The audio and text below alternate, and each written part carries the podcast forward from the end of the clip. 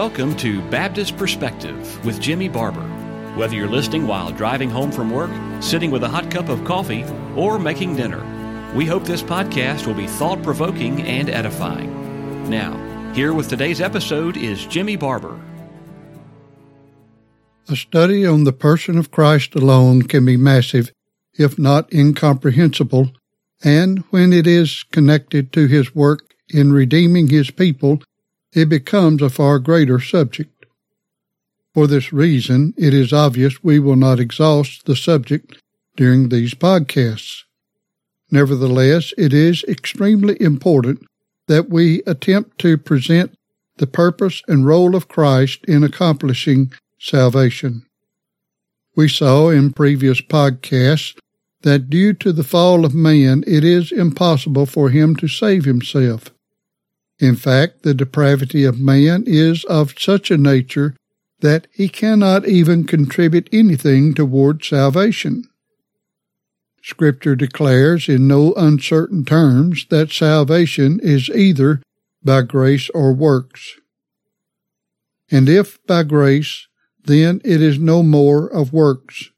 Otherwise, grace is no more grace. But if it be of works, then it is no more grace. Otherwise, work is no more work. Romans 11:6. Furthermore, it is not a combination of grace and works. All mankind are sinners and cannot save themselves. Therefore, it is necessary that something be done so that justice is satisfied for salvation to be accomplished. It has been said that God could have devised any number of different ways for salvation. This might be true if God were changeable, but the scriptures declare that he is in one mind and who can turn him. Job 23:13. Likewise, God says, I am the Lord, I change not. Malachi 3:6. Equally, we are told that the Lord is the only wise God. 1 Timothy 1:17 and Jude 25.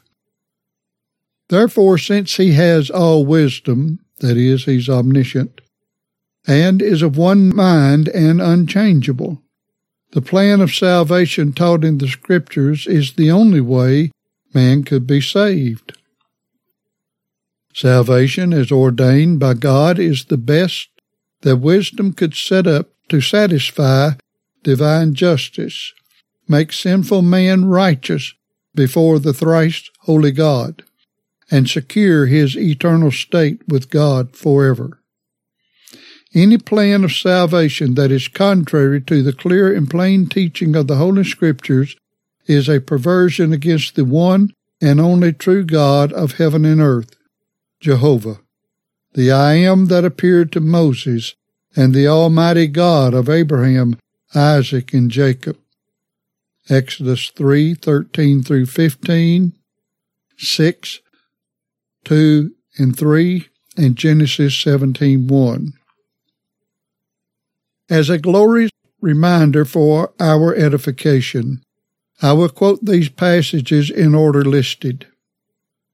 And Moses said unto God, Behold, when I come unto the children of Israel and say unto them, The God of your fathers hath sent me unto you, and they shall say unto me, What is his name?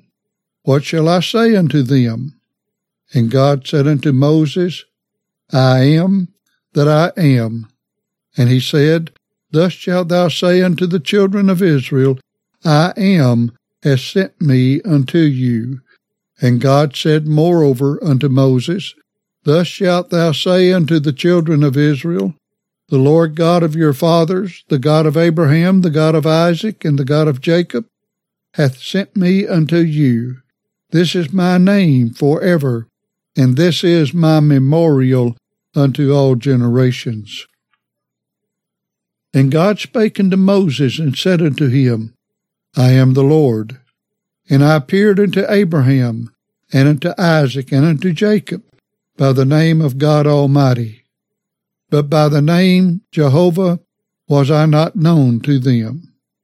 And when Abraham was ninety years old and nine, the Lord appeared to Abram and said unto him, I am the Almighty God. Walk before me, and be thou perfect. For passages where the Almighty God manifested himself to such as Isaac and Jacob, see Genesis 28 3, 35 11, 43 14, 48 3, and 49 25. Seeing that man cannot save himself and that the justice of God demands payment for each sin, it is obvious that a substitute is needed for salvation. However, it cannot be any substitute. The substitute must meet all the criteria established by God. The substitute must not only fulfill all the requirements of the law, but he must be fit to answer for the payment for all the sins of the redeemed and established salvation that is without end. The payment for sin must be blood, for Hebrews 9:22 says, without shedding of blood is no remission. The blood sacrifices of the Old Testament were types and figures of redemption. Hebrews 9 verses 8 through 10 and 23. But they could never pay for sin. Hebrews 10:11. Since animal sacrifices can never take away sin, and the justice of God requires the shedding of blood for redemption, the debt must be paid by man. However, man fell, and all mankind were born sinners through the fall of Adam. Romans 5:12. Nevertheless, God ordained the God-man, Jesus Christ, to be the Savior before the world was Listen to 2 Timothy 1 9. Who hath saved us and called us with an holy calling, not according to our works, but according to his own purpose and grace which was given us in Christ Jesus before the world began. The incarnation of Christ, the Word of God, is a divine mystery and is incomprehensible. Theologians, Bible scholars, and teachers for centuries have written books, treatises, and tracts, and preachers have preached many sermons regarding the subject, but the depths have never been reached. Nevertheless, we will try to glean from the Holy Scriptures about the second person of the Trinity becoming man for accomplishing salvation for the redeemed. The Scriptures plainly declare the Trinity. For there are three that bear record in heaven the Father, the Word, and the Holy Ghost, and these three are one. 1 John 5 7. I am well aware that German higher criticism of the 19th century and modern textual creation of various Greek manuscripts seek to erase this verse from the Scriptures. But there is much proof and evidence by honest and sound scholars to show otherwise. In fact, I highly recommend one modern book regarding this verse. It is In Defense of the Authenticity of 1 John 5 7 by C. H. Pappas. Pappas is spelled P A P P A S. However, we made it plain at the beginning of these podcasts and reaffirmed it afterwards that our standard is the Holy Scriptures as given to man by the divine inspiration in the Hebrew text of the Old Testament and the Greek text of the New Testament. The text of the Old Testament is designated as the Masoretic text, and the text of the New Testament is identified as the Textus Receptus or the received text. Also, to avoid much confusion as to what these Hebrew and Greek texts say, we present the truths of the Word of God from what we believe to be the best English translation from them in the King James translation of 1611. I am aware of the plurality of translations today and that this plurality of translations has done more to confuse man than to clarify the truths declared in the Greek and Hebrew texts. Nevertheless, I believe the position I am taking is the best and wisest course in the obedience of man to the one true and living God. This is not to say that the King James translation is without fault. There are some problems with it mainly due to the restrictions placed on the translators by the rules set forth by King James I. Still, I believe the virtues and merits far outweigh the difficulties found in it. For more information concerning this, I refer you to the podcast entitled Salvation by What Standard? The second person of the Holy Trinity is designated as the Word. The scriptures in the Gospel of John identifies the Word regarding the Incarnation.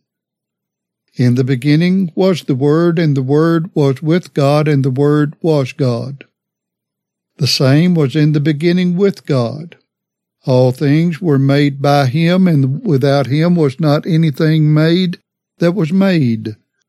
In him was life, and the life was the light of men.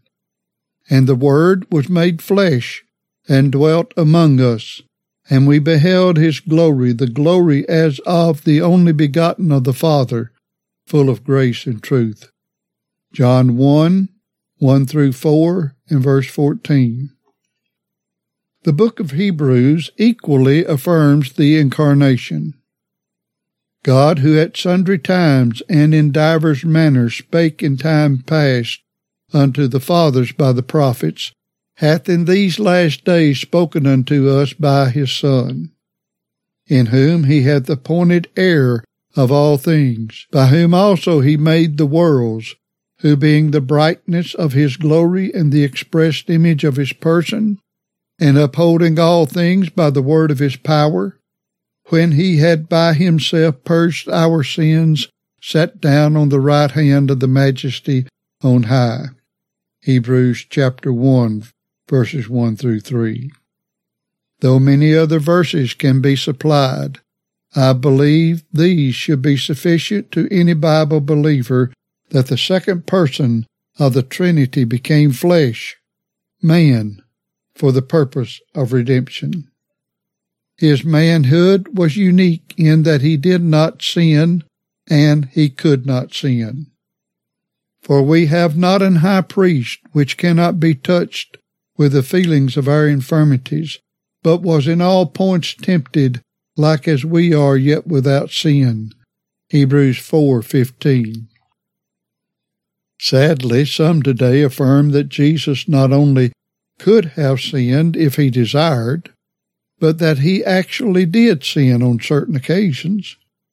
Such blasphemous ideas are inspired by the devil to denigrate the virtues of our Lord and Master. Not only is it affirmed that Jesus was without sin, but 1 John 3 5 says, And ye know that he was manifested to take away our sins, and in him is no sin. Though he was tempted by the devil and the Pharisees and other enemies, it only revealed that he was impeccable. Some other passages that support the sinlessness of Christ are as follows. For as much as ye know that ye were not redeemed with corruptible things, as silver and gold from your vain conversation received by tradition from your fathers, but with the precious blood of Christ as of a lamb without blemish and without spot. For such an high priest became us, who is holy, harmless, undefiled, separate from sinners, and made higher than the heavens. For he hath made him to be sin for us, who knew no sin, that we might be made the righteousness of God in him. 1 Peter 1, 18 and 19, Hebrews 7, 26, 2 Corinthians 5, 21. What can such expressions as without blemish, without spot, holy, harmless, undefiled, separate from sinners, and the one who knew no sin, mean other than one who was sinless in every way? Jesus was so sinless and undefiled that he challenged his enemies by saying to them, Which of you convinceth me of sin? The Lord willing, we will discuss this further in our next podcast. But our time is up for today. Farewell. Thank you for listening to today's edition of Baptist Perspective. We archive our episodes so you can go back anytime and listen again. Do you have a question about something you've heard? Or just want to let us know you're listening?